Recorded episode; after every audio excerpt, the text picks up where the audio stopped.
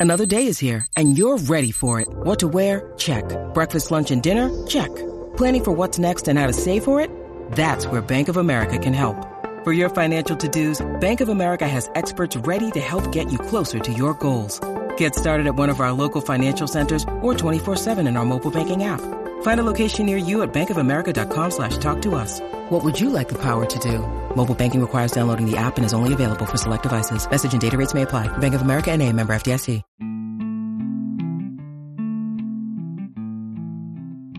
Hey there, welcome to the Tint. I'm your host, Scott Fellman, and it's time for another foray into the world of aquariums from a slightly different perspective.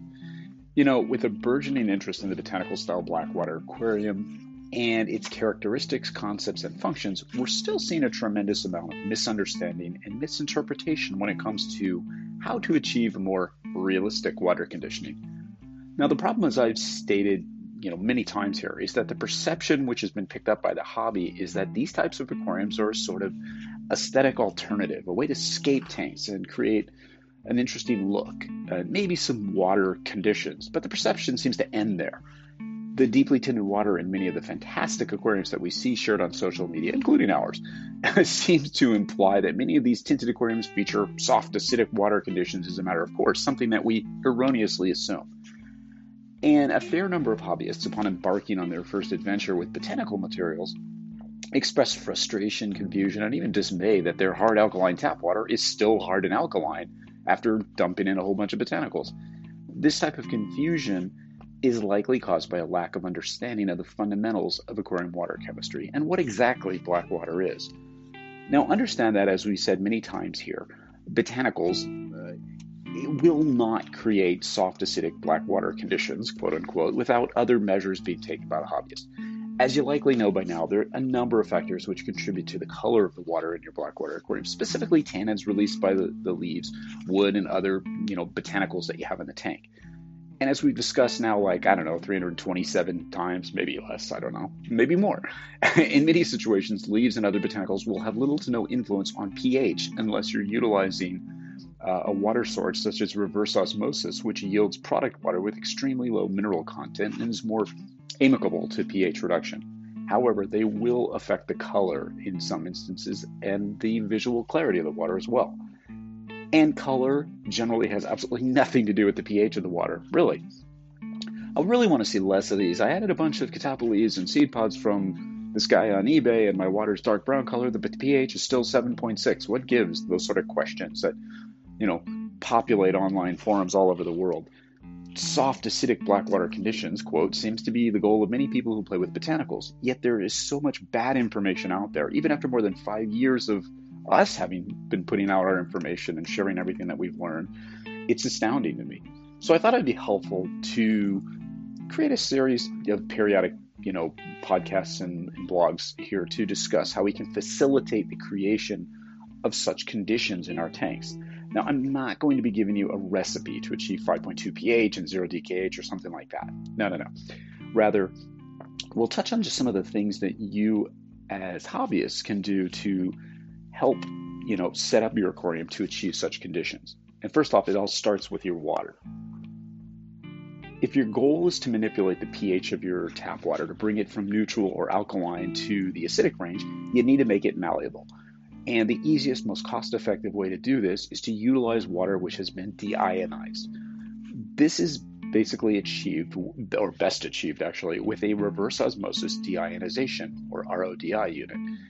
The idea of deionization, also known as demineralization, simply means that the removal of ions from the water has occurred. Ions are electrically charged atoms or molecules found in water that have either a net negative or net positive charge. Ions which have a positive charge are called cations, and ions with a negative charge are known as anions. Materials known as ion exchange resins are used to exchange unwanted cations and ions with hydrogen and hydroxyl, which form pure water, H2O, which is not an ion. Okay, your head's probably spinning yet. I know mine does whenever I start talking chemistry. Now, some of the ions that you find commonly in tap water include stuff that we know well, like calcium, magnesium, iron, manganese, sodium, and hydrogen. These are removed with cation ions. Substances which we classify as anions include compounds like chlorides, nitrates, sulfates, and silica, which, wait for it, are removed with anion resins. Okay, making sense now, right? So deionization is a process in which source water, you know, your tap, is forced through a series of ion exchange resins, which are small plastic beads that are composed of organic polymer chains, which have charged what are called functional groups, formulated into the resin bead. Each functional group has either a fixed positive or fixed negative charge. Different ions are attached to these types of resins with differing strength. It's really a fascinating process, which I'm probably just really doing a bad job of explaining, but you can obviously research this stuff further if this interests you. Of course, that's not the whole story behind water treatment for aquariums. Deionization is combined with reverse osmosis. Reverse osmosis is a process which removes contaminants from tap water when pressure forces it through a semi permeable membrane. Typically, a pre filter removes sediment and chlorine from the water before it forces it through the semi permeable membrane to remove dissolved solids. Water flows from the more concentrated side, which has more contaminants, of the uh, RO membrane to the less concentrated side, which has fewer contaminants to provide what we call product water. That's your water with zero to minimal. It should be zero TDS in a good good system when it comes out. Once your tap water has been treated in this manner, it's much more easy to manipulate the pH through a variety of means, including botanicals and so forth. It's an important first step towards creating black water in your aquariums. Okay, phew, that's a lot of stuff to go on, right? And I'm not being a chemist, and so I'm probably not, you know, doing the best job of explaining stuff, but I hope it piques your interest and at least gets you thinking here. Suffice it to say, a combination of reverse osmosis deionization is a fundamental piece of equipment and a great investment for your hobby. So an RODI unit is something that you really should, should get. If you're serious about creating optimum uh, conditions for your fishes, the first step is to incorporate one of these pieces of equipment into your aquarium practices. And that, of course, brings us back to nature black water differs significantly from white waters in their ionic composition and typically with more acidic pH with low concentrations of calcium, potassium, and magnesium. They, black waters typically have low electrical conductivity as well. Now, in general, black waters originate from sandy soils. High concentrations of humic acids in the water are thought to occur in drainages, which scientists uh, in, in, in types of soils that are called podzolic. Uh, podzol is a soil classification which describes an infertile acidic soil, uh, having sort of an ash like surface layer from which minerals have been leached. Soil geology is one of the most, if not the most, profound influences on black water in natural aquatic systems. It plays a fundamental role in creating the chemical characteristics which are common to these ecosystems. Also interesting to note is the fact that soluble humic acids are absorbed by clay minerals in what are known as oxisol soils, resulting in these clear waters. Oxisol soils are often classified as laterite soils, which someone who grows aquatic plants is probably familiar with, right? Uh, they're known for their richness in iron and aluminum oxides. I'm no chemist or even a planet tanky, but these are important for aquatic plants, right? Yeah, it's interesting stuff in studies of the Amazonian blackwater uh, environments, it, it, was discovered that the pH in some areas was as low as 3.5 or less. Was it is, and that these habitats still have significant and rich populations of fishes. Now, the fishes have obviously evolved to thrive in these environments, so it's interesting to think about what makes them tick, as they say, right?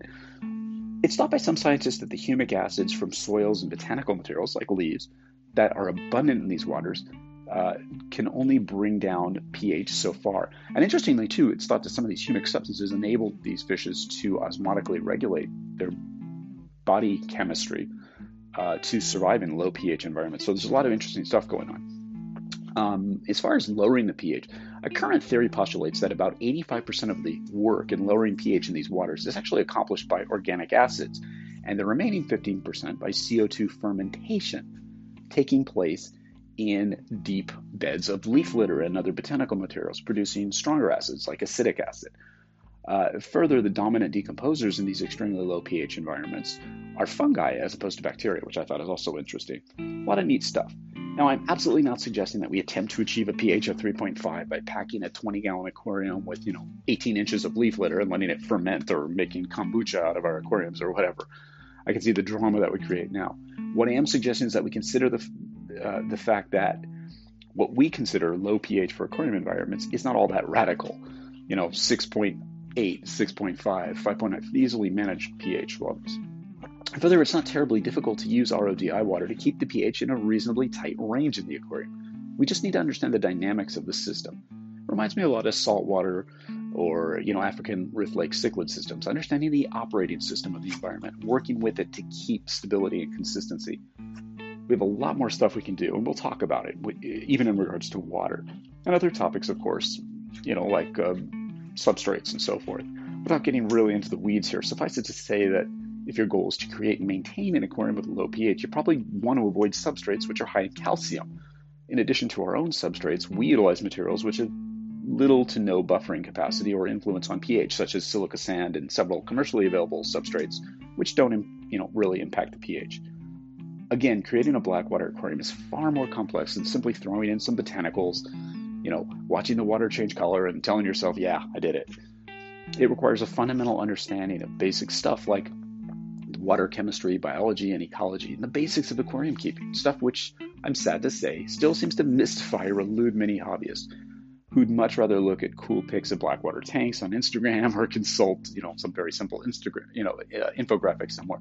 Reality is we got to do a little dig. We can do better, we should want to. And it's not that hard. It's actually really interesting. In fact, you'll find that the pretty pics of the tanks that we all love so much will take on a more meaning when we actually understand the function and some of the science behind them. Stay informed, stay curious, stay diligent, stay bold and always stay wet. Until next time, this is Scott Fellman from Tannin Aquatics. Thanks for spending part of your day with me. I look forward to seeing you on the next installment of The Tint.